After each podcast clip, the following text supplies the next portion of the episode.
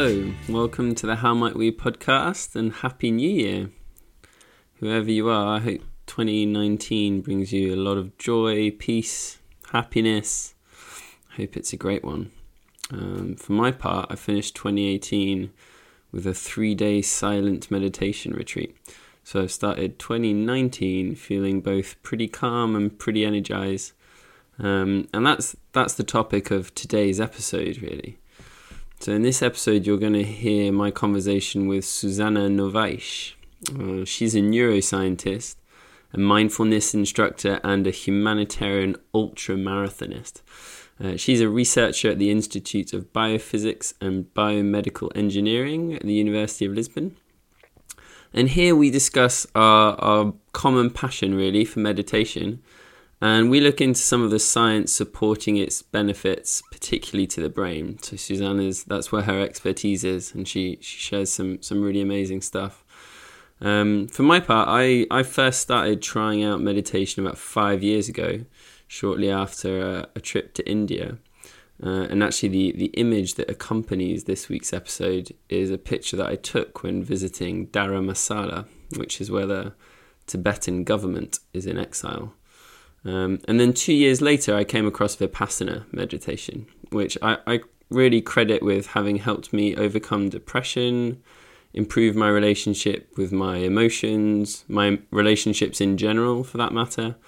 Uh, and more recently, I really think it's helped me with my work. Um, it's allowed me to focus far better, cut through complexity a lot easier, uh, and ultimately have a more balanced relationship with my work too, I think. So this one's a bit like episode two on alter- alternative education with Marcelo Valenci, um, where you, you can perhaps see it just as two passionate people really advertising the benefits of something that we really believe in, um, and supported by by a load of science that, that backs up why why we believe in it so much.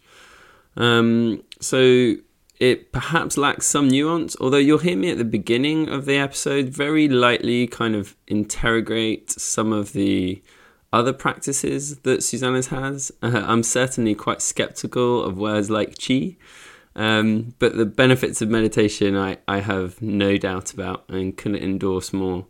Um, as, as I said, it's really changed my life. So, in this episode, we discuss a load of things um, from more philosophically, we, we discuss some of the transformative insights that can be gleaned from uh, meditation. Um, we'll, we'll also discuss the emotional and mental benefits, such as memory, compassion, stress reduction, um, reduction in suffering, uh, and, and we'll discuss a little bit, I think, quite interestingly, about how suffering is different uh, from pain. Uh, and and for all of this, we'll discuss the corresponding changes that you see in the brain. Uh, and to, to me, that's the really fascinating part. Um, so a lot of this is, is a good guide to understanding meditation and to understanding uh, its effects on the brain. If you want to go deeper into this, I recommend two things. The first, I really recommend reading Altered Traits, or sometimes called Science of Meditation, by Richard Davidson and Daniel Goleman which has some great nuance, which, as I said, this this episode maybe lacks, um, and, and, is just amazing, world leading research. I, I really re- really recommend that.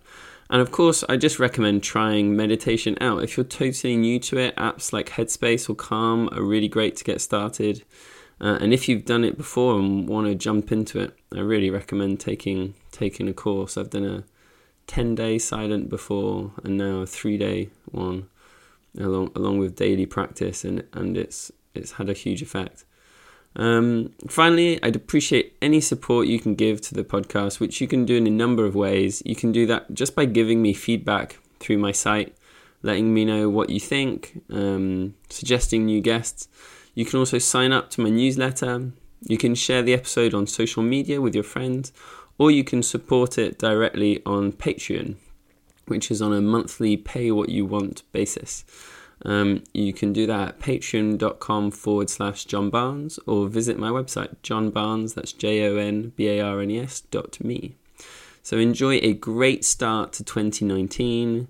uh, with this episode, which I've entitled How Might We Build Our Brain with Meditation. Enjoy. Hello, Susana. Hi, John. Hey, thanks for joining me on the podcast. Thank you for inviting me. no, this is this is great. This is uh, as as you know, you you and me have talked before about this. Meditation is one of the most important topics uh, in my life. So it's nice to talk to to an expert. This should this should be a fun conversation. Thank you. Yeah, I'm looking forward to it. Um, so, I mean, so we're going to discuss. Um, there'll there'll be an intro to you before before this, so I'll I'll summarize everything there. Um, but we're going to talk about meditation. We're going to talk about the brain. We're going to talk about how one affects the other.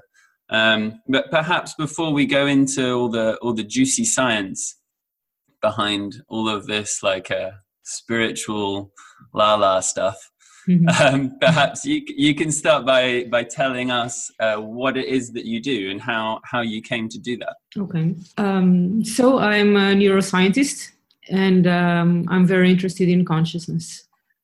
I um, do experiments with um, humans, and uh, we, as opposed to rats or fireflies, and uh, so we ask people to perform certain tasks while in the scanner, and we do magnetic resonance imaging uh, while people are performing those tasks. So it's called functional magnetic resonance imaging because people are functioning in the scanner.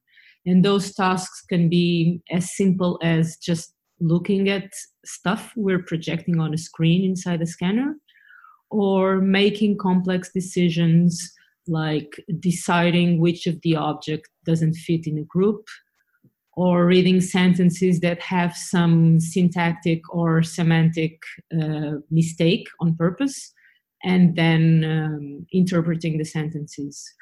Other experiments include playing games in virtual reality. And this is what we're using now to study a cohort of uh, elderly people with Alzheimer's and uh, mm-hmm. Parkinson diseases. And then we we do these experiments uh, at several time points along a person's life. So it's called a longitudinal experiment. Let's say when they're 40 years old 45 50 and so on and then uh, we see those who develop some kind of uh, dementia or neurodegenerative disease we see how their behavior and their performance compares with a normal group of people.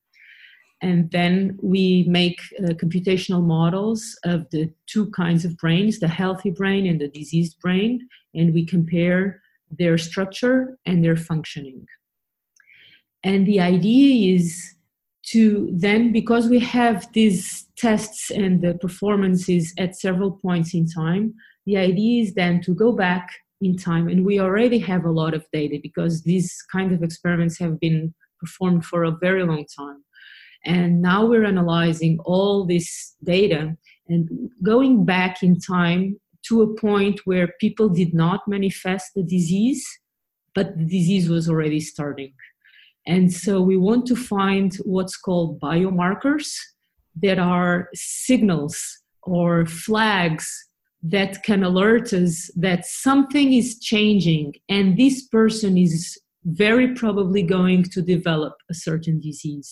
And so, if we can identify those biomarkers, then we can, uh, on a normal brain scan, an everyday brain scan, we can say that this person, like 20 years down the road, is going to have a certain disease. So, we can prevent it today and that's the most important part of uh, medicine right now is preventive medicine if we can detect that this person might become a demented patient uh, 10 20 years from now then we can start treating the disease before it evolves and, so, and how do you do that how do you so if you've if you found out that a person has a high probability of getting that disease in 20 years time let's say Mm-hmm. what are the strategies that you're that you're like testing or experimenting with to see if that group of people um, you know like can prevent can prevent the disease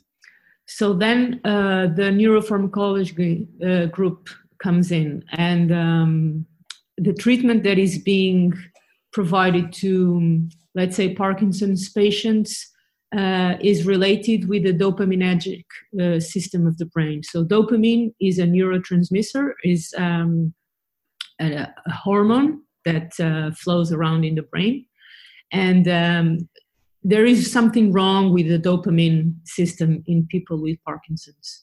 So they are being treated with something called L-DOPA that acts exactly on the, on that system.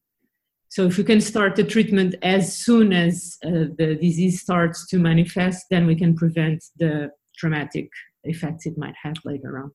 Right. So is that is that the equivalent? So someone with depression can, in some instances, have a serotonin deficiency, and they're given ser- serotonin like boosters.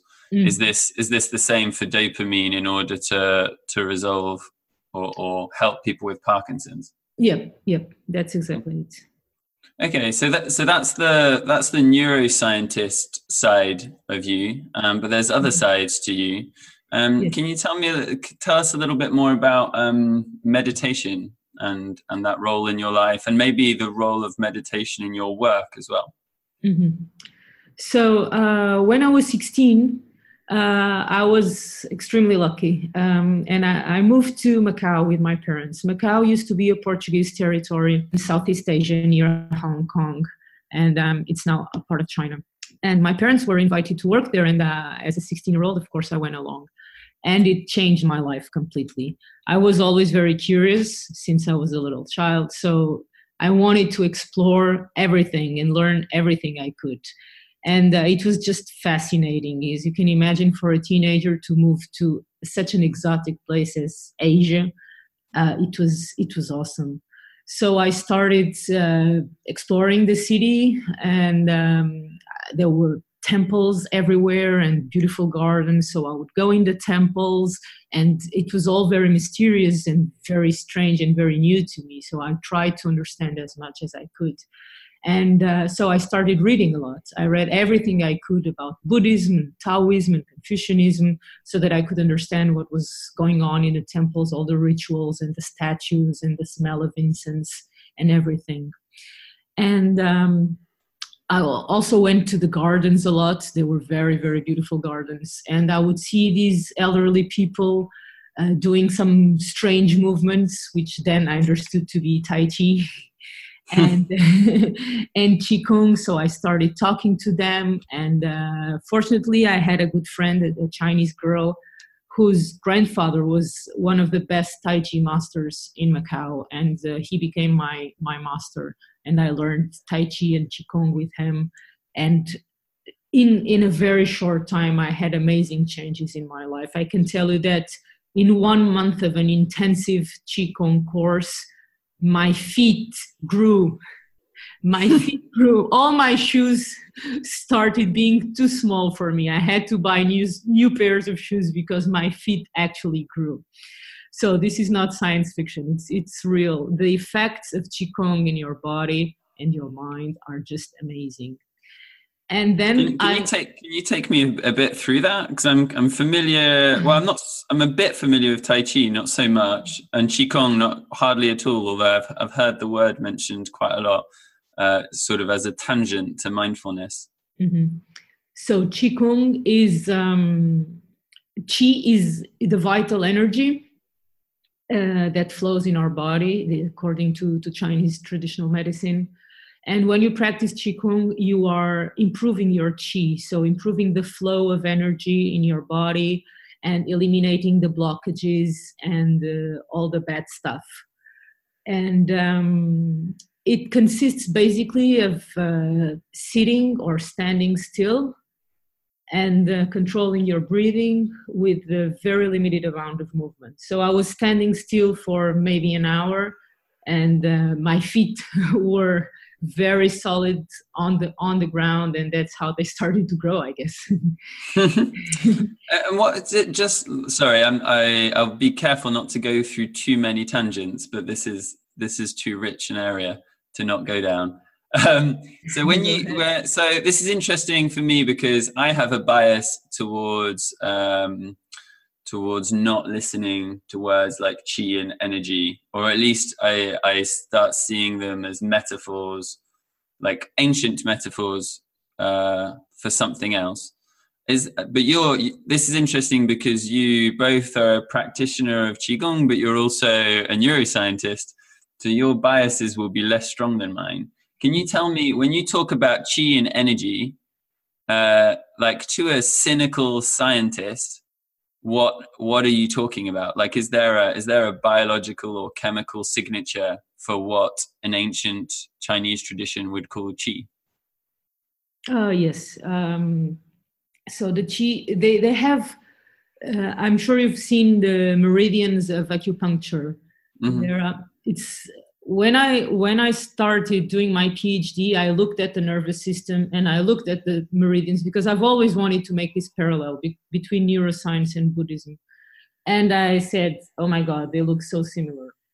So there are some meridians in your body through which energy flows.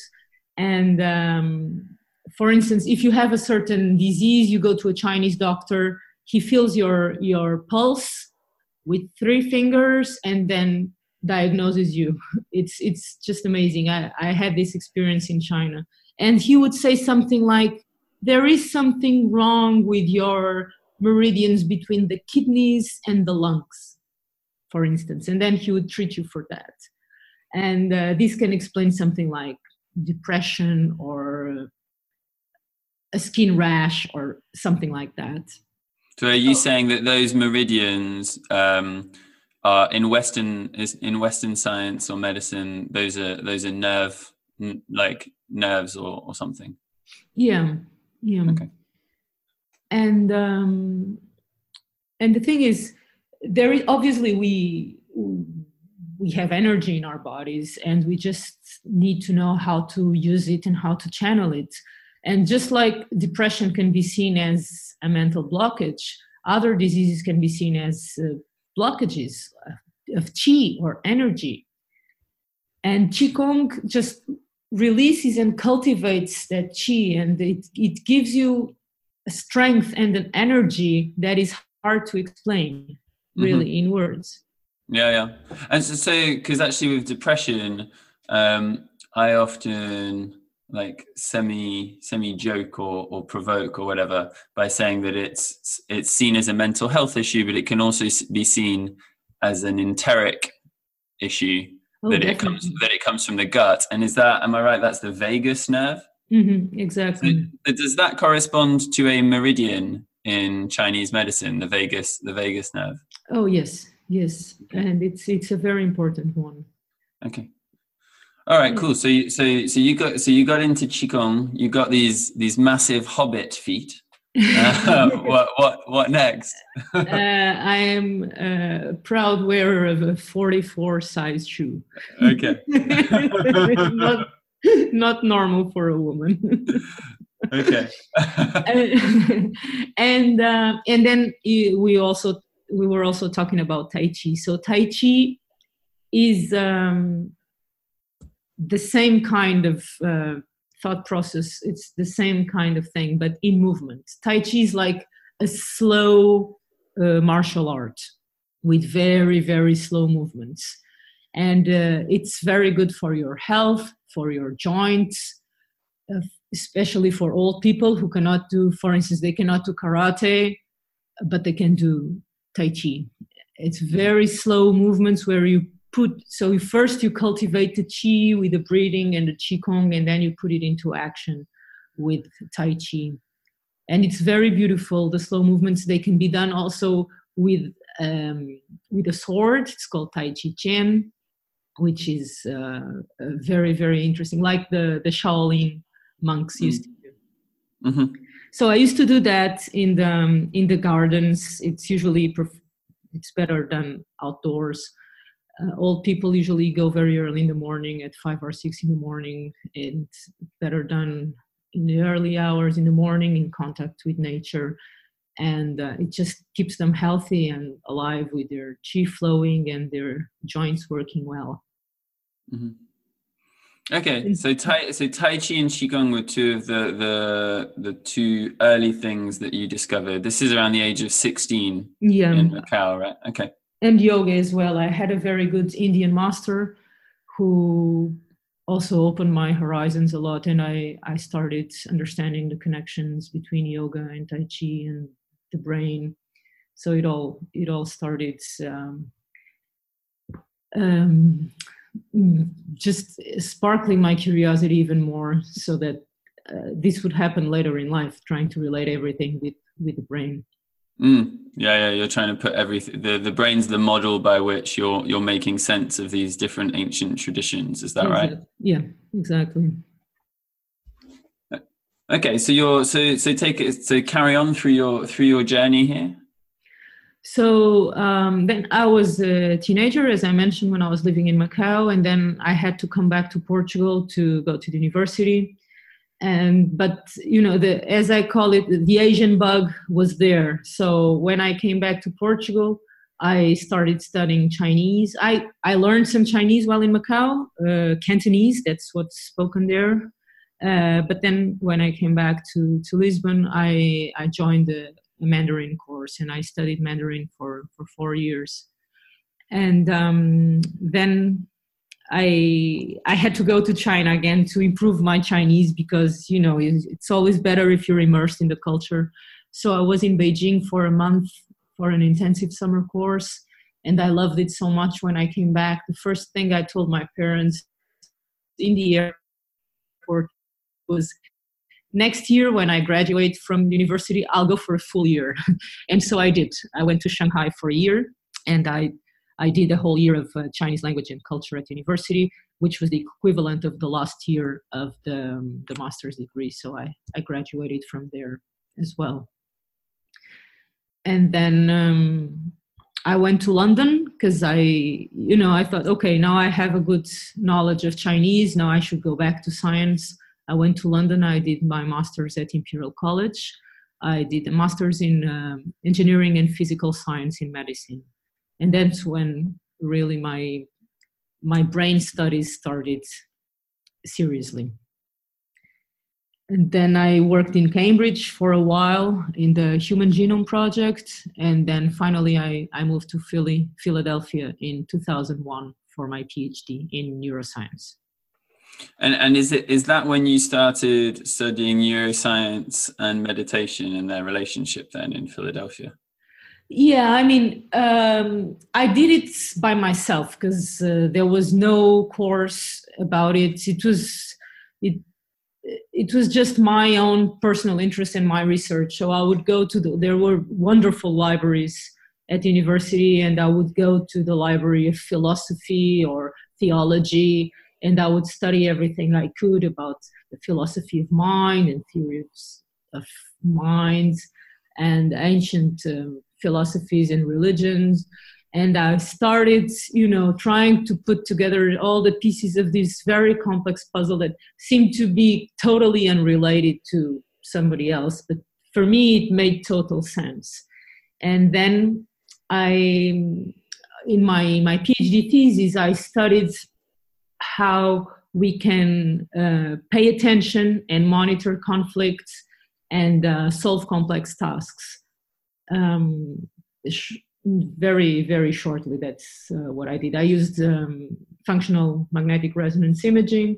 And so now it's very funny that I, I study meditation, and meditation, mindfulness meditation helps you pay attention and observe your thoughts and control your thoughts and uh, so I, I go back and i'm like okay this is exactly what i did for my thesis how you can control your attention how you can pay attention or not to distractors how you can avoid distractors and how the brain signals uh, all the conflicts that uh, go on when you're performing a certain task that is cognitively complex.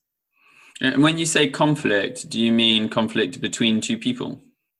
Um, no, I mean conflict in terms of um, um, stimuli or uh, computa- computations going on in the brain for instance, if I, I, I start telling you a sentence or a story and you start imagining that it's going to go a certain way, but then something happens and it doesn't go as you expected, so mm. you have to go back and uh, reparse the sentence or reinterpret the story. So there's like this uh, an uncertainty, and then there's something like, "Oops, it's not what I was thinking," and then you go back and um, start again your your thought process. So that's the the aha moment, the moment where you discover that there is a conflict between what you thought was going to happen and what is really going to happen. And the brain is very good at signaling that. There is an area of the brain that's called, that's called the anterior cingulate cortex that is like flags that that event says, "Oops, there's a conflict here. It's not gonna go as you expected." And um, so then the prefrontal cortex helps reorganize your thoughts basically and that's exactly what happens with meditation you're uh, thinking of something or observing your thoughts and then another thought comes in to distract you from what you're thinking about and the cingulate goes like oops there's a conflict. Something's going on. Mm. so it's it's very funny. It's, it's all these coincidences that are not coincidences at all i'm sure in my life. Things happen for a reason and it keeps happening again. It's like oh i've seen this before. Oh now i understand it. Okay. Very, yeah very, so very it, it's, it sounds like uh, if i summarize it sounds to me like your subjective experience from from the, the different practices in your life particularly as a teenager or in your 20s um, you then saw them uh, somehow like objectively uh, like qualifiable through through neuroscience. Yeah. Um, is that right? Yeah. Perfect. And and so and so, tell me a bit more about meditation, because and what type of meditation.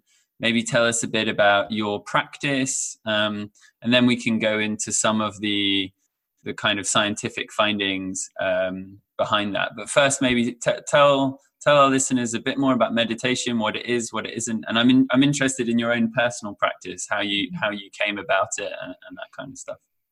Okay, so um, as I mentioned, I started meditating when I was 16, which was a long time ago.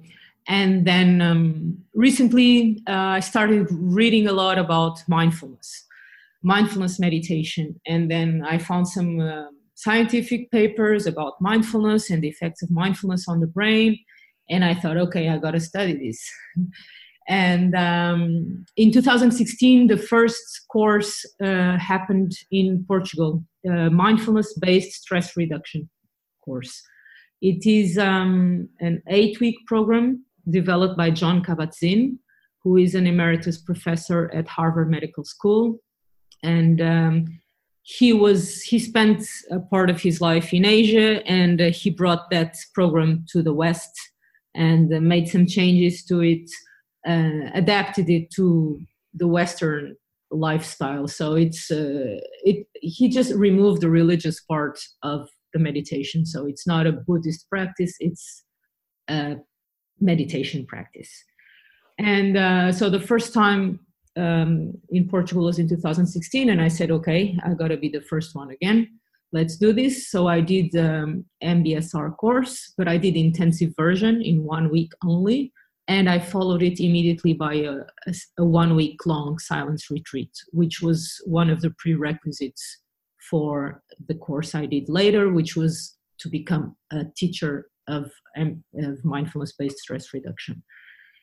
And um, it was during that course that it really just clicked and i was like gee this is exactly what i've been doing all my life. So mindfulness is just what i started doing when i was 16 in macau. It's paying attention and um, being right here right now as um, zen buddhist buddhism says it's uh, paying attention to to to the moment and not dwelling in the past or being anxious about the future. So mindfulness can be defined as uh, the, the consciousness that emerges when you are paying attention on purpose to the present moment and non judgmentally to the unfolding of the experience. So it is three three words are important is attention, intention, and mm. attitude. Paying attention with intention and with a non-judgmental attitude. Mm-hmm. And so, and when you say that you did this, uh, you did the silent retreat after the um, stress reduction mm-hmm. um, program. Was that um, my just because you said it's a week? That my assumption is that the Goenka tradition, uh, like of vipassana meditation, or is that a different thing? Well, um, in this silence retreat is just, and I I especially like that I did it just after the the course mm. because I could just reflect about everything that I had learned the, the previous week. You just you know it was in a very nice place in the woods. There's basically nothing. Um, I mean, they don't take your cell phone away. It's up to you if you want to use it or not. So you know, if you're honest right. to use it, that's what I did and you're just by yourself. It's a big enough place for you know everyone to be alone with your thoughts. And um, in case of needs of course the, the teacher is there the master is there. You can always talk to them. And uh, you have a period of about half an hour per day in which you can go and approach the master and ask questions or just ask him for some guidance in case of needs. Mm. and um, it's something I really recommend to everyone because you're so in touch with your inner self. You can process so much stuff, all that stuff that you're afraid to, you know, to even approach uh, normally you know the the sticky stuff that you try to avoid then you have to deal with it mm. and there's nothing better than dealing with a problem avoiding it is not the solution you have to deal with it and solve it and uh, so that you can go on with your life Well, yeah. I mean, maybe tell us some of the. So I've so I've done one 10 day silent retreat, uh, which was the Goenka tradition. So they do take away your cell phones and books and even mm-hmm. even pen and paper. Mm-hmm. Um, I mean, they don't force you. Obviously, it's for you to voluntarily give it mm-hmm. in. Um, but I, I had some insights that you know have have like just fundamentally changed my life since really. Uh, mm-hmm. I'm, I'm wondering if you had if you had any any such moments. And i know a lot of people don't because there's like the suddenist view where you where you have sudden transformations in the way you you experience the world. And then there's the more gradualist view right which i think a lot of neuroscientists um, seem to look at because they look at how how the the brain is changing physically over the number of hours that you meditate. Mm-hmm. Um, we'll go into that some of that after, but may, maybe first just tell tell us a little bit about any any insights that that you had in those in those silent seven seven to ten days. Mm-hmm. Well, I, I had a lot of them, and I had both both things you were talking about insights right there and then, and then other uh, changes that occurred along the time. So it's like I, I planted the seeds then, and then it started growing later on. Mm. But I, I, I clearly remember just walking through the woods, and suddenly I go like, "Oh my god! Oh, this is it! Oh, okay." it's like you know, I almost felt my brain changing, and I'm like, "Oh, why didn't I think about this before?" And since then, a lot of such moments have happened to me it's mm. amazing how you can start explaining stuff in your life and that it was just lingering there and uh, you had no words for it. You, you you couldn't even explain it. And now it's just so clear. It's amazing. Mm. yeah and I, I, see this sudden thing as a software update so that, that you know when the software is updated on your phone you have a new phone it just works better and differently and then the gradualist view is like a hardware update where where over time over time there's lots of little shifts to your to your hardware uh, that are that are maybe more like going to the gym like you you mm-hmm. see that it feels different to be you Um, the the insight I had a few, but I had one particular insight um, on the course I did, which was in Yosemite National Park uh, mm-hmm. years ago now, maybe four years ago. And I um, I had this moment where I was in the meditation hall. We must have been silent for four days, meditating about ten hours a day. And I just remember having this hour where I felt so overwhelmed by thoughts and feelings and I felt claustrophobic. There were so many people around me. Um, and so I left the room almost, you know, just really angry, basically. And I went and walked like stomping in the woods. And then at some point I stopped walking. I was on my own and then stopped because it was too noisy. And I decided to just like check in with where I was and listen. And all I could hear was leaves and birds. And then I was like, wait a minute, what was the noise? what was that like mm-hmm. crazy storm and i was like you know shit this this is totally made up in my head and i basically realized that over the course of four days i had just been having fictional arguments with friends and family and old colleagues uh, non-stop and all of that was was a work of fiction in my mind uh, that didn't exist all of my suffering was was totally made up by me and unnecessary and I could just stop right now. Yeah. I, those are the kind of experiences that happen through that silence, I think. I I can totally understand, and I'm sure that's and that's what I keep telling people. Uh, people's minds are too noisy. Just people just don't realize it. The problems are all in their heads. They they just make the problems, even if there are no problems. They will make one And they yeah, make a lot of noise people generate a lot of noise when i'm by myself like if i'm alone at home i i just want to be in silence i open the the windows and i'm just like in silence listening to the birds because there's so much noise out there the cars and everything and uh, you know all the distractions that we have now with with technology all the notifications and the banners and the messages and everything it's just overwhelming to our attention system. So if you can, whenever you can, just be silenced because people are scared. I know people, most people need company. They, as soon as they go home, they turn on the TV or they turn on the radio. They need to be to be stim to, to have stimuli around them all the time. They are afraid of silence. They're afraid of being with themselves. But silence, as I usually say, silence isn't empty. Silence is full of answers. You need to be in silence to allow your brain to find those answers. You need to be in silence to enable those answers to emerge from the depths of the noise and the confusion that is in your mind. So that doesn't really scare me. You, can hear a lot of noise and it's all in your head. It mm doesn't doesn't surprise me at all. It's uh, I can totally believe you because people make a lot of internal noise. Yeah, yeah, I do. I, I certainly do all the time. it's a it's a long a long path to, and, to quieting it.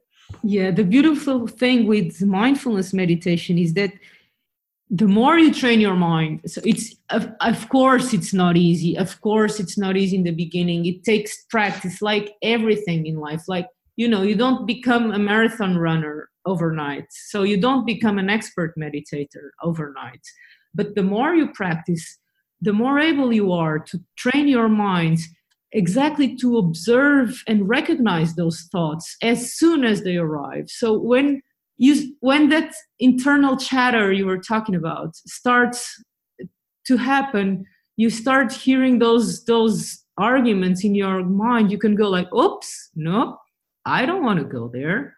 Okay mm. i recognize you you welcome those thoughts with gratitude you don't impose any resistance you let them come you welcome them you acknowledge them you say okay i know you're here thank you very much now can you please go let them go because that's not you. You are not your thoughts. They come to your mind, and as they come, they can go as well. It's just like the sky is there. If it's cloudy, doesn't go away. The sky is still there. You just have to let the clouds pass, and the sky will be there again.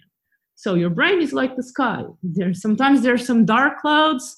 and some storm and rain and you recognize them and you said okay thank you for coming now please go and let me let my mind be clear mm. again and you, you used a sentence there which i think is important to to touch on this idea there's this insight that a lot of people have through mindfulness that is essentially you're under no obligation to believe your thoughts um, and that that I think is quite a transformative one. And recently, I've been reflecting on it, and perhaps this is where your your two lives come in: your your scientist and your your sort of spiritual practitioner. Um, that my sense is that the this insight is the thing that unites them both because it's about the truth.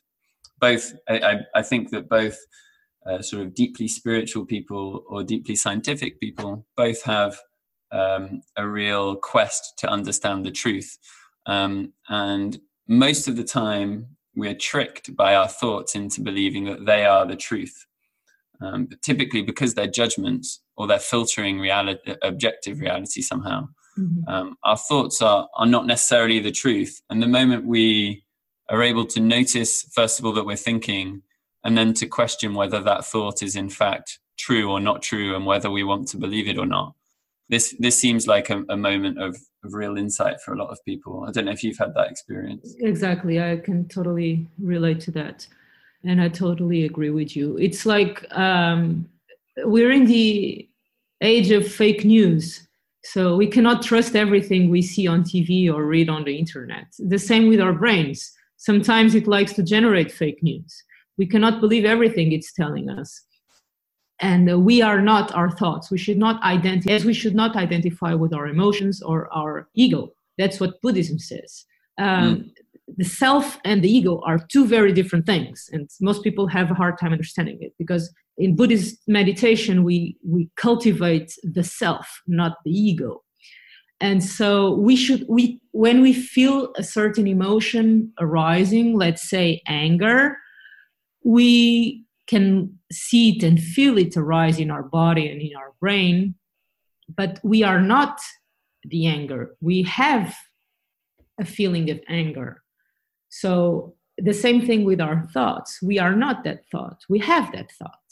And as it came it can go. And we should not obsess over thoughts. That's what happens with depression.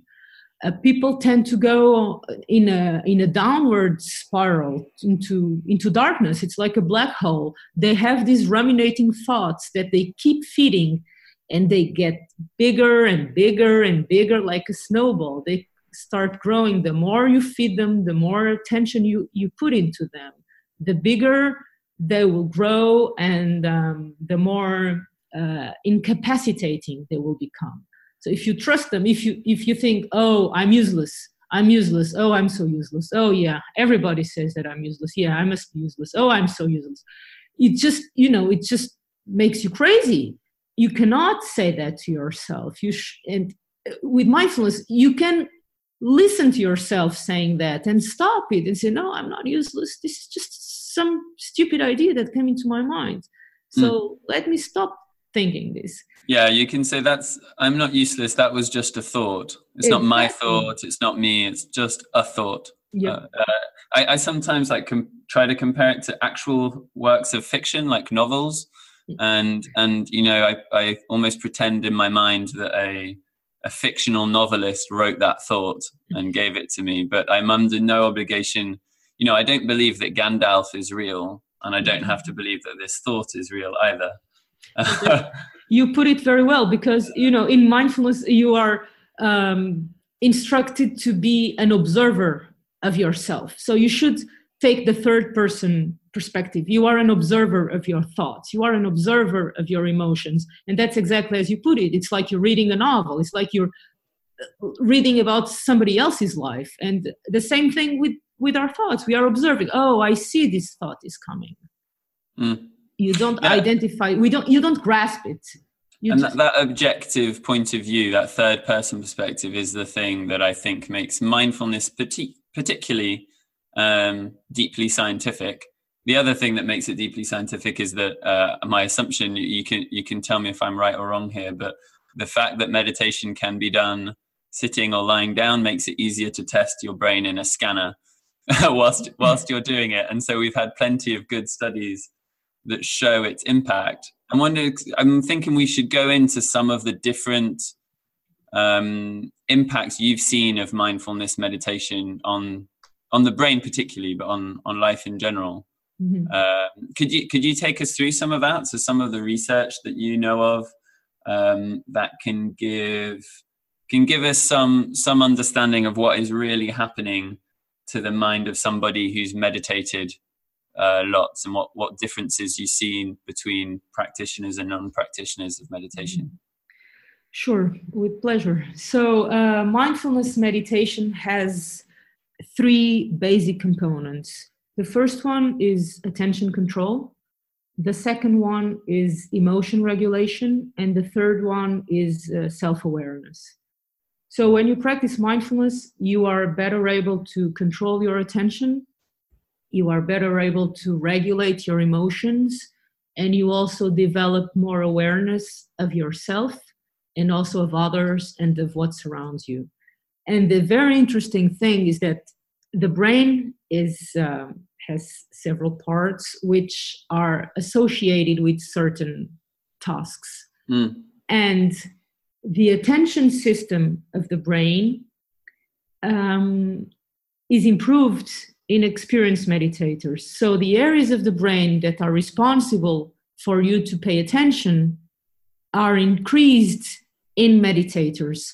And what, instance, what area is that? As I mentioned, um, the anterior cingulate cortex, which is uh, more or less in the middle of your brain, behind the, the, the part, the frontal part of your brain.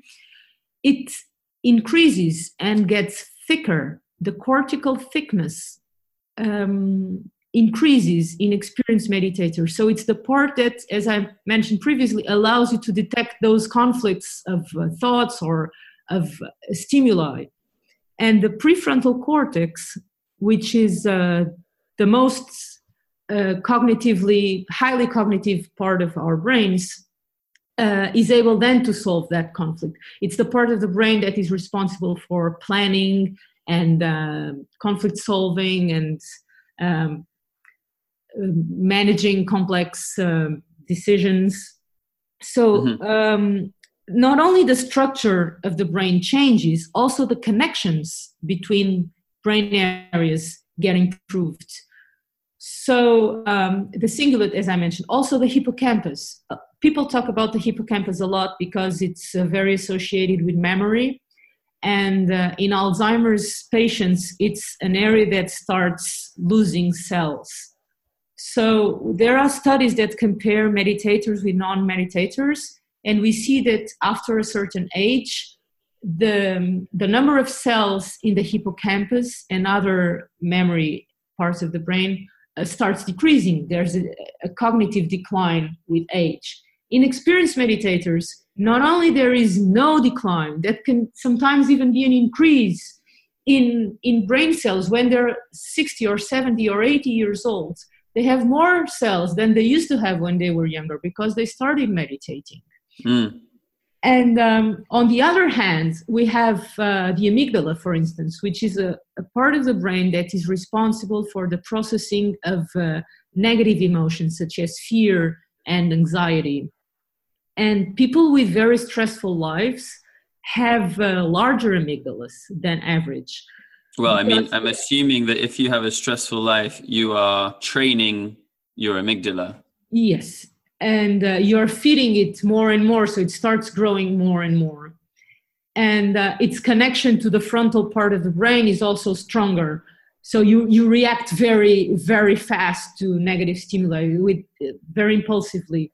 Uh, for instance, in uh, patients of uh, post traumatic stress disorder, their amygdalas are much bigger. So, if you meditate for a long time, your amygdala start to shrink. And also, the connection of the amygdalas to other parts of the brain is also decreased.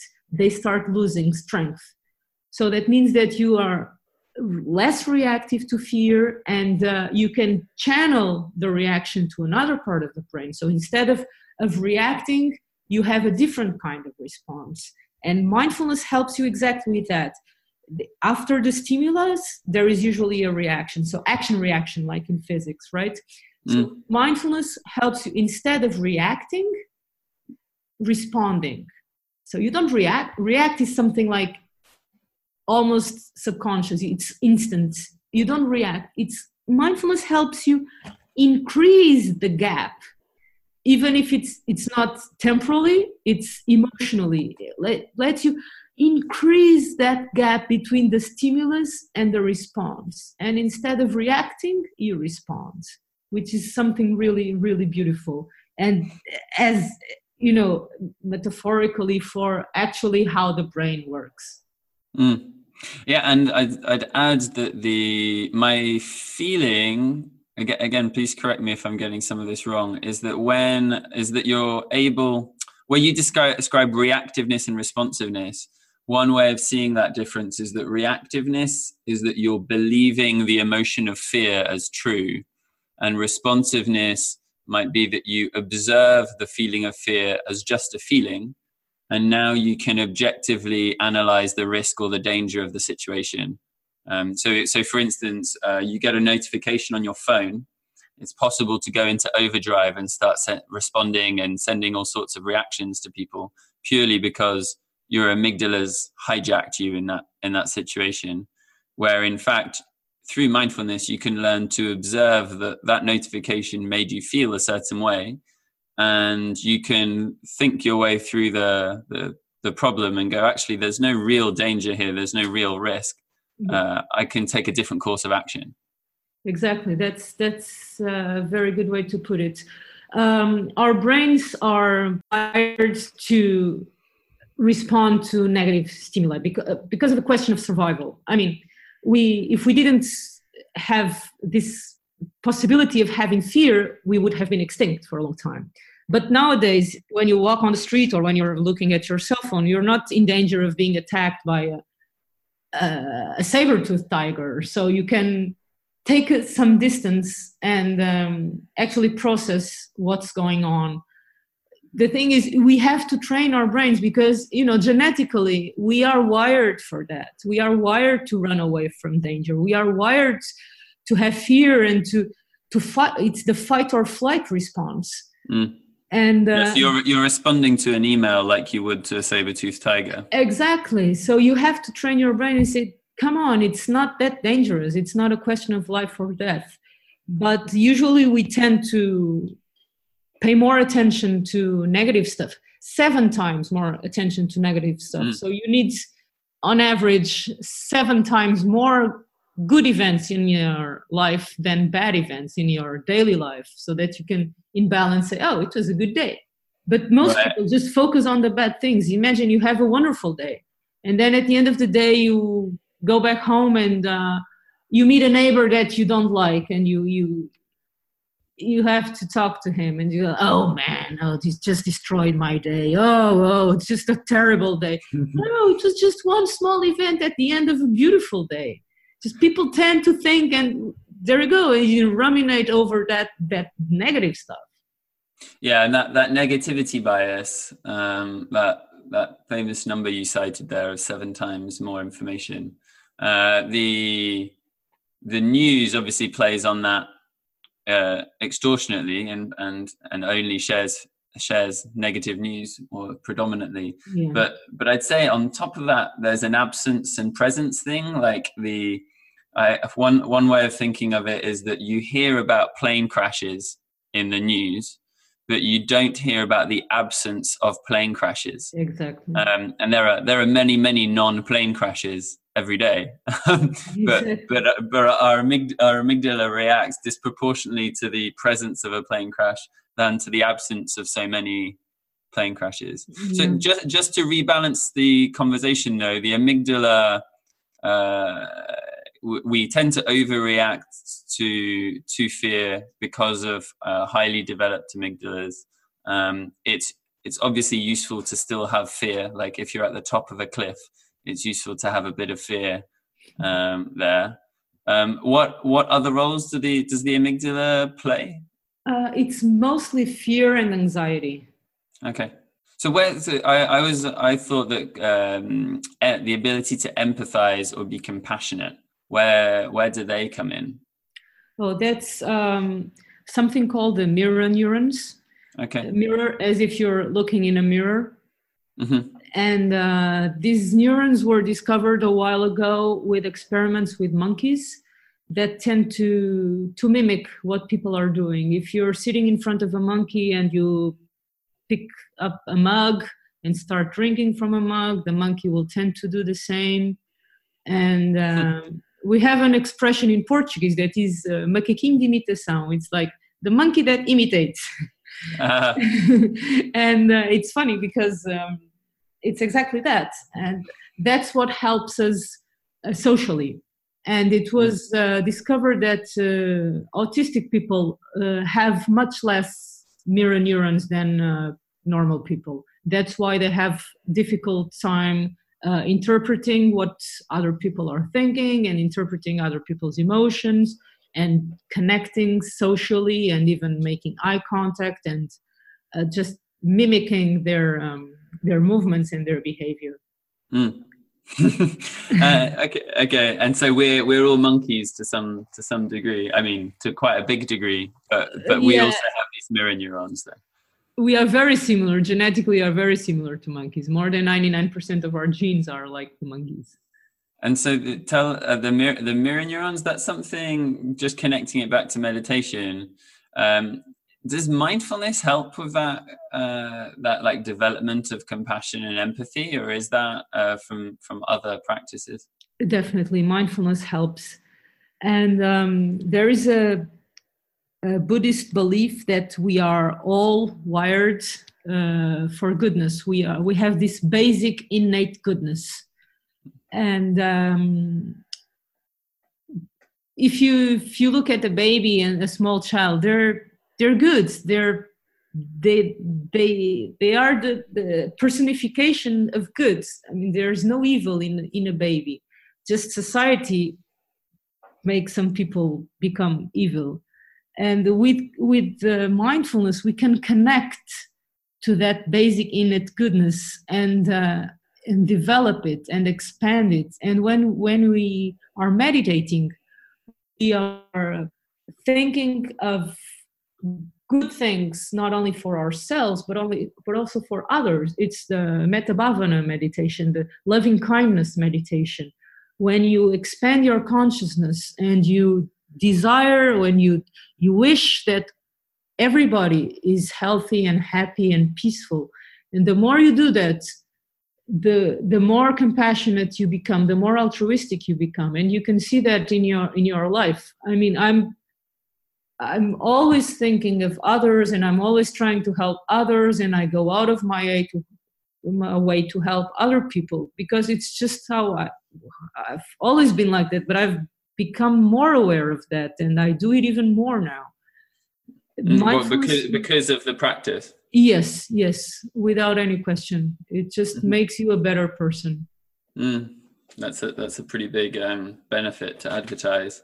Um, yeah can you take us through some more of them? So we've looked at the um, the amygdala shrinking and its weaken and, and the weakening of its connections to the prefrontal cortex. That was about stress and fear. Um, we've looked a little bit at compassion uh, and empathy developing through metta bhavana meditation. Uh, you've mentioned the slowing or even reversal of um, like a, a, decline in the hippocampus, which is memory. Well, what what else? What else can we put on the the long list of benefits um, that have some sort of neurological correlate um, to to explain to people? Well, I can also talk about uh, my personal experience with uh, with sports. Mm, yeah, please. a, a, while ago in, in the U.S., um, this famous NBA coach Phil Jackson brought mindfulness meditation into into the the world of sports, and uh, he was uh, champion for many many years in a row, and he would uh, teach his athletes to meditate and uh, it was i've seen videos and it's just beautiful to see those like two meter giants just sitting still and meditating with their eyes closed it's uh, it's really heartwarming and the, the thing is have you, have you been to see them uh, I've seen uh, when I lived in the US. I went to some NBA games. Yes, wow, cool. I, I like basketball a lot. Cool, cool. Mm-hmm. And um, the thing is, because it develops your attention control, it helps you focus, and it helps develop that state of flow um, that mm. athletes call to be in the zone. When you're so concentrated that you know it, you lose notion of space and time and it's like you're moving in slow motion you're so so focused you lose track of everything else. You're just very very concentrated in what you're doing. And that can happen in sports or in uh, when you're playing music if you're doing something that you really like and you're very concentrated you are in the zone you are in this flow state that was um, first described by a, a Hungarian psychologist, Mihaly Csikszentmihalyi. Mm. Yeah, and that, that's interesting because of uh, like I think most my assumption I might be wrong is that most people come to mindfulness now as a as a cure to something like depression. Um, you mentioned preventative medicine, but here you're talking about optimization for for these these big friendly giants, right? Exactly. Mm-hmm. And um, it's it helps you first of all uh, be more focused state of mind, be calmer before the practices, before the games, and after practice. It also helps decrease injuries because it helps you process. It's it's almost like you're processing what your body has just done, and you're putting everything in place. And uh, like you're improving your um, cell memory of what happened so you're you take you have more benefit from the practice if you meditate also after practice and you decrease the injuries because it helps the chi flow and and helps the the lactic acids get out of the body. So what are you are you saying there that meditation after physical practice like what's it doing? It's it's giving is it putting the mind's attention to the body and therefore the body is is better able to regenerate or i've not heard this before so i'm, I'm interested to understand yeah more. this is this is pretty new stuff uh, yes it helps the body regenerate and get rid of the lactic acid which uh, if you know if it stays in the body it can uh, uh trigger some injuries and also it helps the body uh, memorize what it has done. Let's say if you're a pianist, you have to practice and practice and practice and practice until you know you become perfect at uh, a certain piece. Mm. And if you meditate before, of course, you're more concentrated. And also, if you meditate afterwards, it's like your your body is memorizing. It's like the, the muscular memory of your of your fingers is uh, is developed if you meditate also after the practice. Mm-hmm. And, and, for these kind of uh, for people listening, because there'll be people listening who are perhaps experienced meditators. I'd assume that to be a minority. Maybe some who use something like Headspace, and then there'll be many listening who don't meditate at all. How how much meditation do you need to start seeing an increase? And how much do you need to start seeing a big increase or a big change in your life? The good news is that you don't need a lot of meditation to start seeing benefits. Uh, if you do the eight week program, the mindfulness based stress reduction program, um, you can see changes after eight weeks only. It's is incredible. that something you can do through an app, or is that something you have to you have to be there to do it?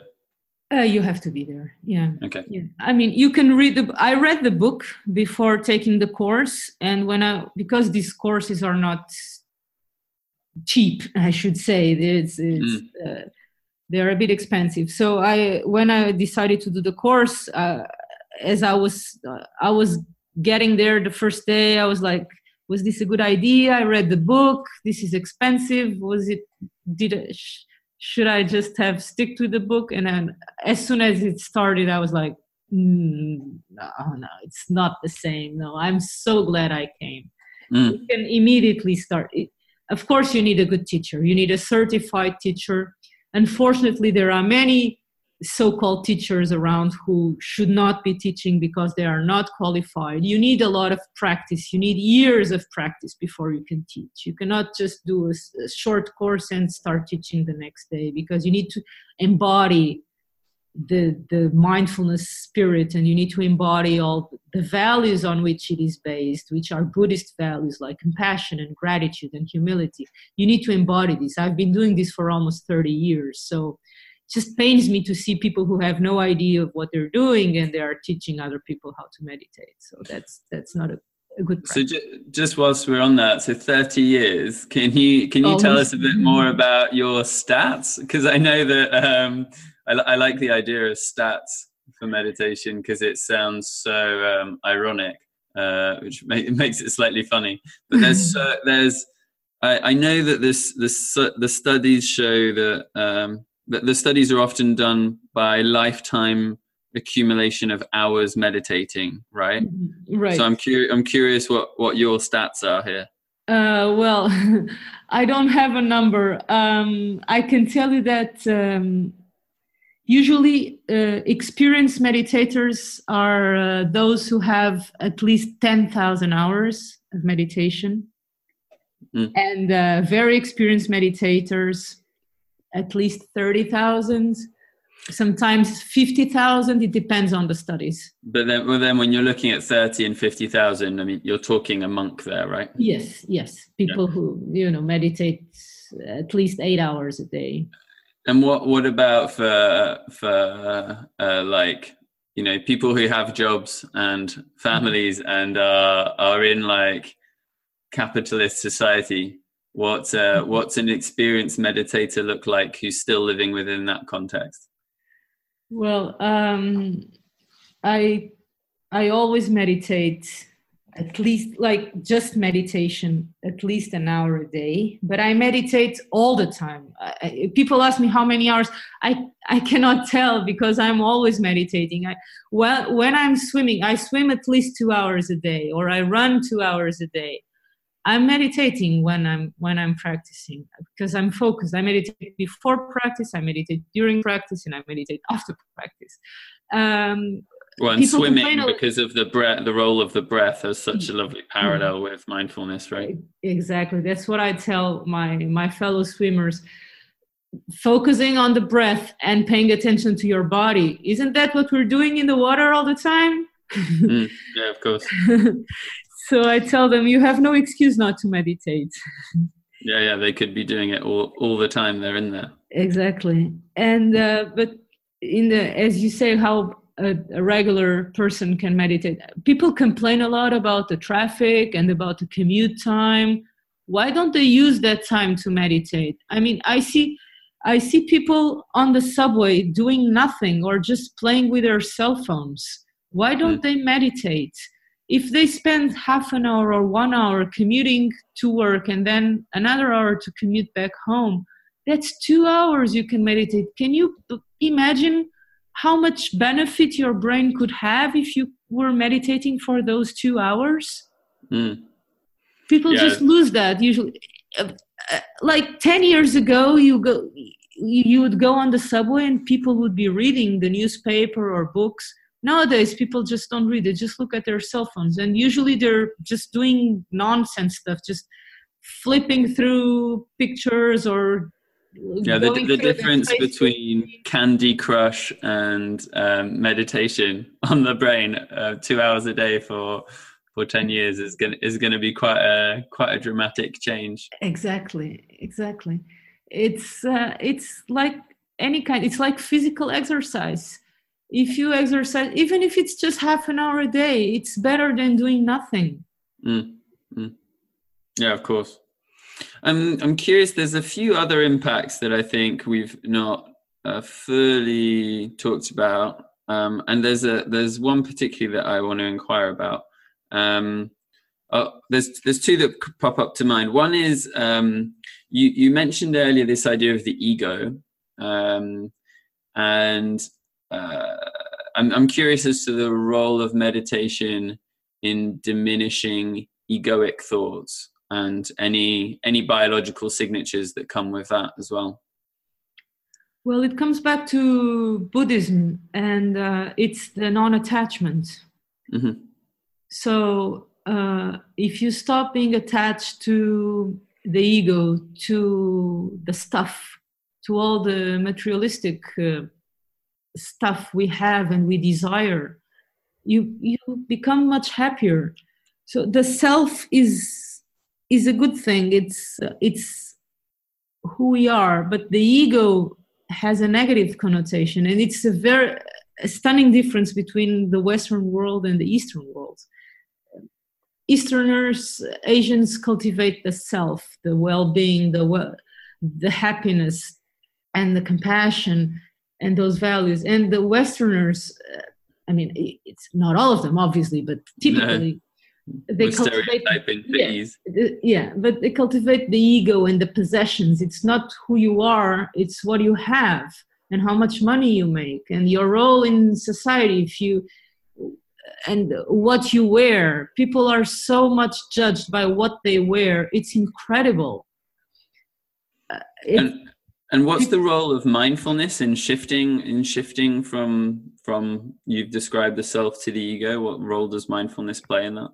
So mindfulness helps you practice non-attachment. And just as I said with the thoughts, you don't get attached to a certain thought. You let it go the same thing with the ego and with the the material things you don't become attached to them the, the more attached you are to something the more you will suffer because the moment you don't have it you will miss it and you will suffer if mm. you don't if if you don't develop those those feelings of attachment and of need and oh i need to buy a new phone i need to buy the latest phone or a new car or this kind of stuff. I need to buy new pairs of shoes every year. I need to follow the fashion. I need to buy these shirts and this every year.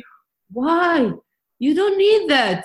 You mm. just you need to look inside yourself, and that's where real happiness is. It's not on the next thing you'll buy. It's on the next moment you will live fully with with total awareness. Mm. That's mm. how happiness can be achieved. And what's the neurological signature of that shift from ego to self? What does that look like to to a to a non uh, meditating spiritual cold cold scientist? What's the shift there? Oh, that's that's hard to say. Um, I don't really know how to explain it. Mm. Uh, usually, we call it decentering when you are not centered on your thoughts on your okay. on your emotions on your problems when something someone has a problem it seems like the worst problem of the world but it's not you just have to put it things into perspective mm. So and what's the so there's this term that i've come across the default mode network exactly uh, so what's what is what is that like that sounds complicated. Mm-hmm. The D- the DMN. The Tell DMN. us a bit more about that. So uh, the DMN was found um, during um, a certain kind of um, experiments that are called the resting state experiments. Resting state is, as the name says, when you're just resting. So you're in the scanner, the functional, the, the magnetic resonance imaging scanner, and you're doing nothing, just lying there. And of course, you know what happens? Your mind starts wandering you start thinking of what you have to do next where you have to go. Oh i have to pay this bill. Oh i, I have to go shopping. I need to go for groceries. Your mind starts oh i said something i shouldn't and why did i say it? Oh i should have said that and now it's going to happen. Your mind starts wondering and that's uh, when the default mode network kicks in. It's it's a default mode. You're just your brain is there in default. It starts generating these thoughts. So this is where our mind is most of the time? Most of the time exactly. It's mind wandering. And it creates the the the chatter we we talked about mm-hmm. earlier all the the noise inside our heads. And what mindfulness allows us is to shift from this default mode network to the attention network. And uh, it several studies have been conducted and you see that uh, experienced meditators don't go into that trap of mind wandering. And uh, you see that normal or most people will activate the default mode network whereas meditators will not. Mm. and so uh, mindfulness because it helps you pay attention you pay attention to what's happening in your brain. You can understand that the, these unnecessary thoughts these uh, bad thoughts are coming. They are not helpful at all. So you avoid them and you let them go. And you it's there's a striking difference between meditators and non-meditators as what as uh, the the default mode network is concerned and so, and this idea of a network, because before you were talking to us about different parts of the brain, we spoke about the amygdala, the prefrontal cortex, etc. What is a network? That's not an area of the brain, right? You can't locate that in one region. Exactly. So the, a network is a group of areas that work together to achieve a certain result. So the amygdala reacts to fear, but it doesn't work by itself. It, it has to connect to other areas to trigger uh, a response. And um, so the other thing that, so I talked about uh, growth of neurons, increased uh, cortical thickness, uh, increased gray matter. The other thing that mindfulness does is, so this is called neurogen, neuro genesis, so the generation of new neurons, the birth of new neurons.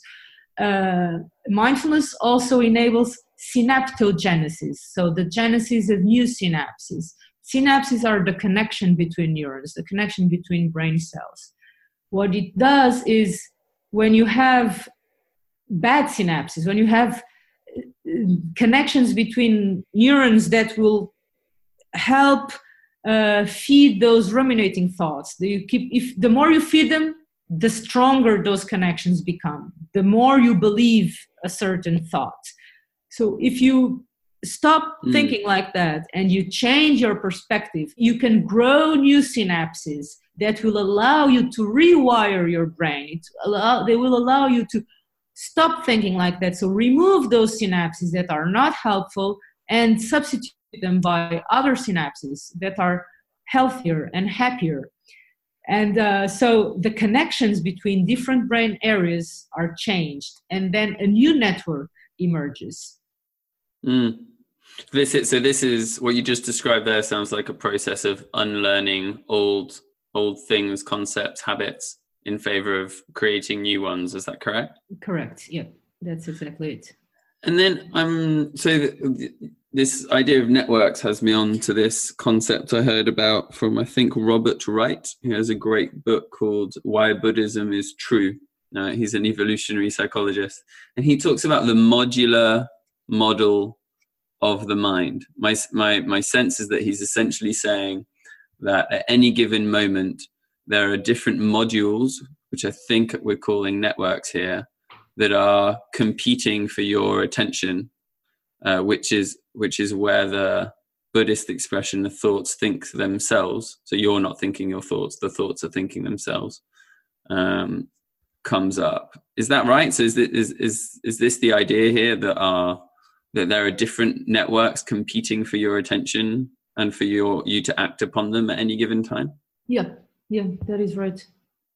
Because that that notion for me was quite trans- the you know we were talking about the self and the ego when the idea that thoughts are thinking themselves that right now there are five things in my mind i've not i can't see them all well unless i meditate mm-hmm. unless i'm very mindful mm-hmm. uh, and i'm and therefore i often act upon the wrong one you know like I, if, if i were mindful i would perhaps choose to act on a different thought than the thought that i just act on given the choice of the let's say five modules mm-hmm. that are present at any given moment is that what, am I understanding that correctly?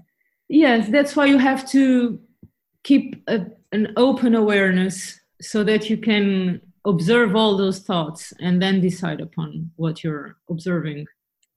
Because right. if, you, if you cling to one of them, then you cannot see the others. Mm-hmm. Can you describe that, uh, that that difference between open and closed awareness for listeners, please, Susana? So for closed awareness, you tend to focus your attention on something. Um, let's say you are observing an object and you focus your attention on the object in order to just quiet your mind. In open awareness, you are open to anything that comes open to any thoughts. It's just you, expand your consciousness. Let's say you're meditating and uh, some construction work noise starts just next door you you just acknowledge it. It's part of the experience. Everything is part of the experience. So you just welcome anything with an open uh, an open mind and um, you don't try to you don't question anything. You don't try to uh, resist anything. You just maintain an open and curious mind. Mm, so in so in that sense um, you are still not the thinker of your thoughts but you now have some control over which thoughts you follow or give attention to is yes. that correct yes Okay, and then um, there's a. I, I was saying there was these these sort of mini confusions that I have. Um, so you're you're help you're helping me straighten them. Um, there's one. I hope so. um, this is fun. This is like uh, my my area of, of geekery. I really love this stuff. So it's nice to speak to to someone who's who's actually scanned brains to talk about it. Um, and I'm thinking there's this difference between suffering and pain. Yes. Uh, and I've heard that there's like neurological backing for those because because I think in in common language we talk about suffering and pain as the same thing. Um, but biologically they're different things, right? Maybe you can talk yes. us through that a little bit. Very different. Pain is unavoidable. Suffering is optional. Mm. And and what does that look like in the brain? Um, so there are areas of pain, centers of pain in the brain the, the it's called nociceptors they are receptors of pain that they are uh, activated when you feel pain and uh, of course if you if you hammer a finger or if you touch a hot stove you'll feel pain it's even it doesn't even go to your brain it's, it's subconscious it's just you feel the pain and you try to remove your your hand from from the painful stimulus um, pain is unavoidable of course you'll have pain but suffering is something you can avoid. Suffering is the way you relate to pain. So let's say you break a leg. Of course, it, it hurts and it will hurt for a long time. Bless you. and, uh, but then the suffering is uh, is what you what you tell yourself. If you tell yourself, "Oh, oh, I'm such a loser now. I broke my leg, and why didn't I pay attention? And oh my God, and now I cannot walk. And oh, it's going to be like this for a couple of months. Oh, my life, and this is horrible. And what did I do? This is suffering. You mm. don't need that. I mean, it's enough that you're in pain. You don't need that extra dose of pain.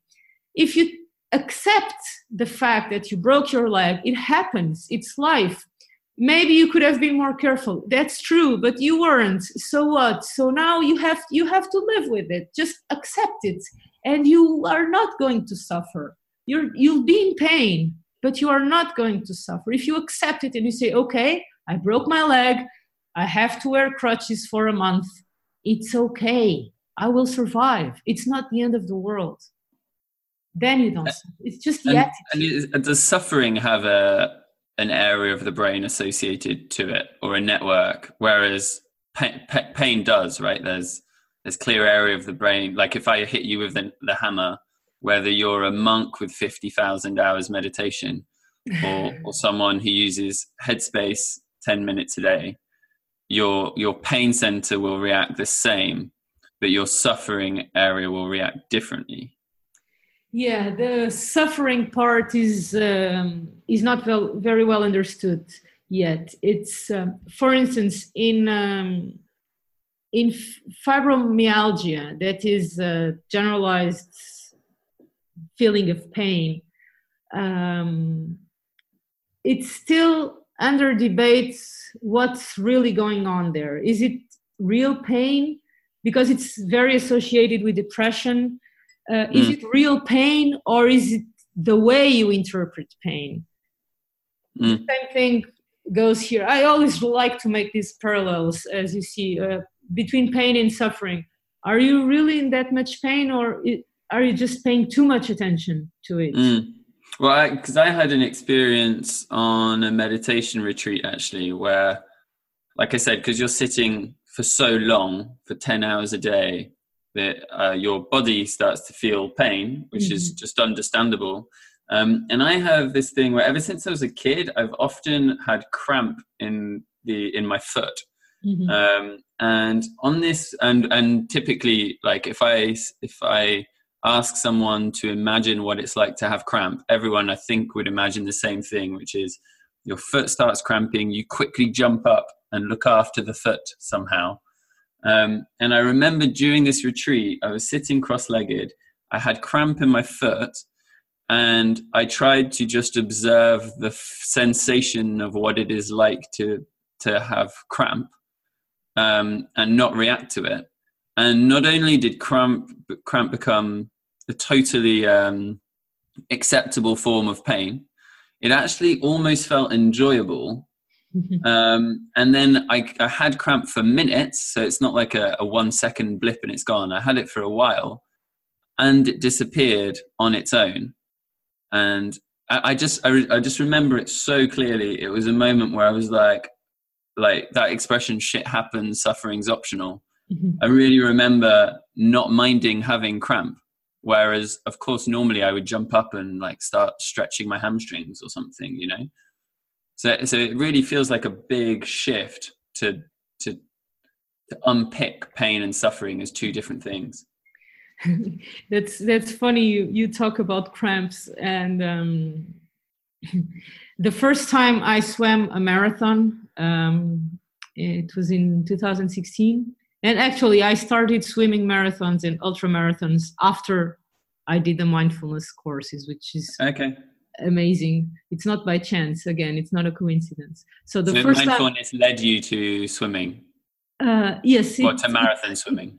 Gave me the the mental training that I needed to endure such long distance. Uh, right. Okay. And when you say a marathon swim, like that, that's uh, how how long's that swim? The same. 10, k It's 10k. 10k. Yeah. Yep.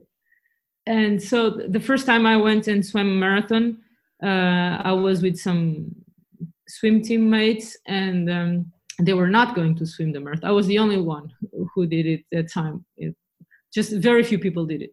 And then there is this girl. Uh, she was the girlfriend of one of my teammates, and she was like, "Oh, what do you do if uh, you have a cramp during the marathon?" And I was thinking, this is not the nicest thing you, you, should yeah. say to someone who's preparing for such a, a hard thing. But um, and then her boyfriend was like, "Oh, that that's horrible. If it happens, you have to stop." And and uh, and I smiled and I said, "You just have to live with it, and you continue swimming." Yeah. so it's exactly the same thing. Of course you feel pain. Of course it's it impairs your movement but you recognize it's there and um, you let it go. Mm. yeah yeah you just there's there's that that sensation that this that it's constant change. This arrived and it will pass too. Yeah i've, I've had many injuries and uh, if you know if every time i have an injury uh, I am depressed and I don't get out of bed. I mean, it's it's not gonna help. Okay, I hurt my shoulder. It's okay to pass. I can I cannot swim. I'll go running. It's okay. Mm-hmm. I can live with it. It's everything is is the attitude you have and your attitude in life. You just have to welcome everything and accept it. Mm, I have a friend who has a real um, his one of his sort of topics of specialism is the psychology behind our relationship with money, and um, this uh, this pain suffering thing has really been helpful for me. Where if I'm uh, I'm I'm far from having really like gathered gathered this. I've got many many hours of meditation to go, but i have definitely noticed as I've meditated more that when I have some financial unknowns, uh, instabilities, possibly even like I, I'm, I'm just like lacking money, uh, I'll notice that some feelings are popping up, like anxiety, stress, fear, um, insecurity. And before, I would really go and act on them fast um, and out of a fight or flight mechanism. Like the amygdala chose for me to to to do something about the money, but I'm but unpicking at least theoretically pain and suffering. Uh, you, I'm, I'm more able to realize at least a bit more of the time that this this is just a feeling. Like this is not it is not true that i'm in danger necessarily. Of course like there's a fine line. There's a moment where where there's there's some danger. But do you, do you see what i mean? So i feel like it's it's linkable to not just physical pain such as the cramp you would get on a 16k swim but also to psychological stuff. Yeah yeah it's it's the way you the way you relate to it the, the importance you give to it and if you get attached to that thought or not. Mm.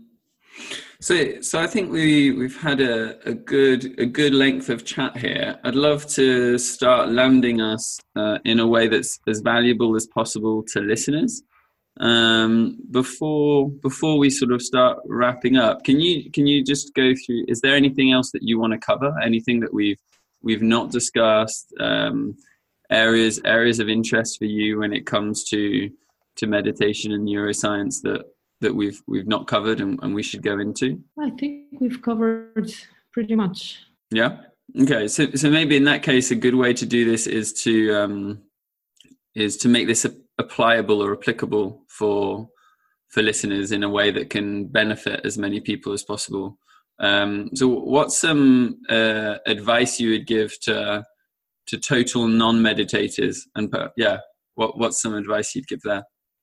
I would um, invite people to pay more attention to what they pay attention to, because attention is like the boss of the brain.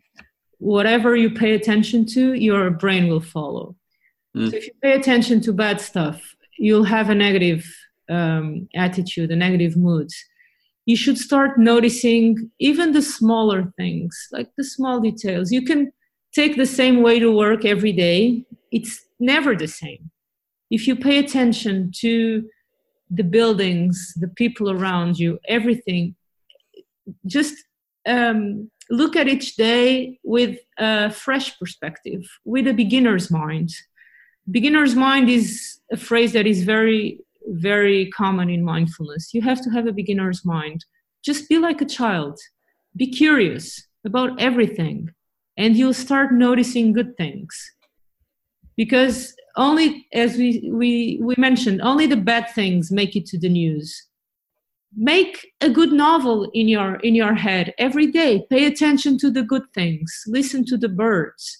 Stop obsessing about negative stuff. And just find even if it's just 10 minutes every day just to be alone with your thoughts. Process your thoughts. Don't run away from them. Just listen to yourself. Listen to your mind. It's it's it's not much. It's 10 minutes every day. You can do it. And you'll see how much happier you'll become. Don't don't believe the false narrative in your mind. Uh, accept what happens and um, try to try to be more understanding of others. Try to be more compassionate. Try to be kind. Every day try to do something kind to somebody even a stranger say hello to someone you don't know. Hold the door for someone. Uh, help an, an old lady with the shopping. Carry her bags. Do something kind.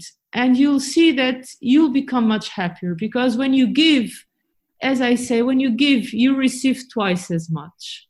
So uh, that's the best advice i can give to someone. Just be kind and be compassionate and you'll see how much happier you'll be mm, and per- perhaps what, what i find really useful about your advice there because i don't follow this at all um, I fall into the trap certainly of feeling like meditation is a thing that I do um, every morning for 45 minutes, sitting with my eyes closed. And I forget that uh, I could meditate right now as we speak. I could observe my situation, what I'm seeing, what I'm thinking, what I'm sensing, what I'm smelling. Mm-hmm. Um, and there are many other moments, uh, micro moments that I think are valuable that I'm trying my best to get a bit better at using as moments of mindfulness. One is um, brushing my teeth because mm-hmm. it's so short. Uh, you know, one or two, one or two minutes to just notice what it feels like um, is really useful. The other one is washing the dishes. Mm-hmm. It's, it's it's useful to notice. I think some some small things like that um, can be can be really valuable. Um, and what do you think of um, apps? Would you do you suggest or not suggest apps like Headspace or Calm or? I think some apps are good. They are um, a good way to guide you through the meditation and uh, to keep a routine, but nothing uh, can substitute a real uh, teacher and a real practice with with a person who is experienced. How how would you go around finding a teacher? That's the situation I'm in actually because I um, I started with an app years and years ago. It got me, like you say, it got me into a routine. It was very small amounts of time, which helped, and the guiding helped. And then as as my practice has deepened, um, I've stopped using apps other than to have some honest um, data to tell me whether I actually do meditate every day or not. Um, but I, but now I feel like I'm at a stage where I'm, I would love a regular teacher mm-hmm. um, to sort of point me and point me towards the things my mind is doing. How would you recommend going about that? So you have uh, to find someone who is certified and uh, has a lot of practice, a lot of experience. That's the only way to go. What's the, what does the certification like? If if people were to Google this after in order to find a certified teacher, what would they Google? The MBSR certification, the mindfulness-based stress reduction course. Mm-hmm. And is that applicable for healthy people as well? I ask because MBSR, the stress reduction assumes that someone is to some degree ill with cortisol and stress and needs to reduce that. Um, in my case, mm-hmm. that's not that's not the case currently, at least. But I but I mm-hmm. still want to my, use mindfulness to optimize my my experience of the mm-hmm. world. It's applicable to everyone and at any age, really. Uh, it's it's a, a misconception that uh, only uh, people who are depressed should uh, practice meditation or something like that. No, anyone can benefit. As I said, it changes our brain for the better. Even if you're not ill, you, your you can improve your brain. Mm. Why not do it? You can be healthier and happier. Even if you're happy, you should meditate. You'll be even happier. Mm. Yeah, agreed. You can you can always you can always optimize that uh, a little further. Exactly. Everyone wants to be happy. Nobody gets up in the morning and says, "Oh, I wish I could suffer the whole day and be in pain." Nobody wants that. Mm-hmm. So, if you, even if you're happy, you you can be even happier. You can, and you can make other people happier, which is uh, very important. We can mm. have a much better world. As the Dalai Lama said, if we taught every eight-year-old how to meditate, we would eliminate the violence from the world within one generation only. Mm. Yeah, that would be a that would be a beautiful thing to see. That's for sure. Powerful statement. Agreed. All right. Well, thank you. Is there somewhere people can find you online if they want to speak to you, reach out to you, find out about your work? Where where should they go? Uh, they can find me on uh, Facebook, mm-hmm. Susana Novais Santos, uh, or they can send me a message, and I'm happy to help. I organize courses whenever I have uh, people interested. So I'm always happy to teach and help other people meditate and open their path to happiness. That's a wonderful thing to be doing. Thanks so much for this conversation, Susana. It's Thank been you, great Jon. To put um, the the science to the to the spiritual stuff. So I Thank appreciate. you so much. It's it's been a pleasure. Thank you so much. Okay. Take care. You bye. too. Bye bye. Yeah. Bye.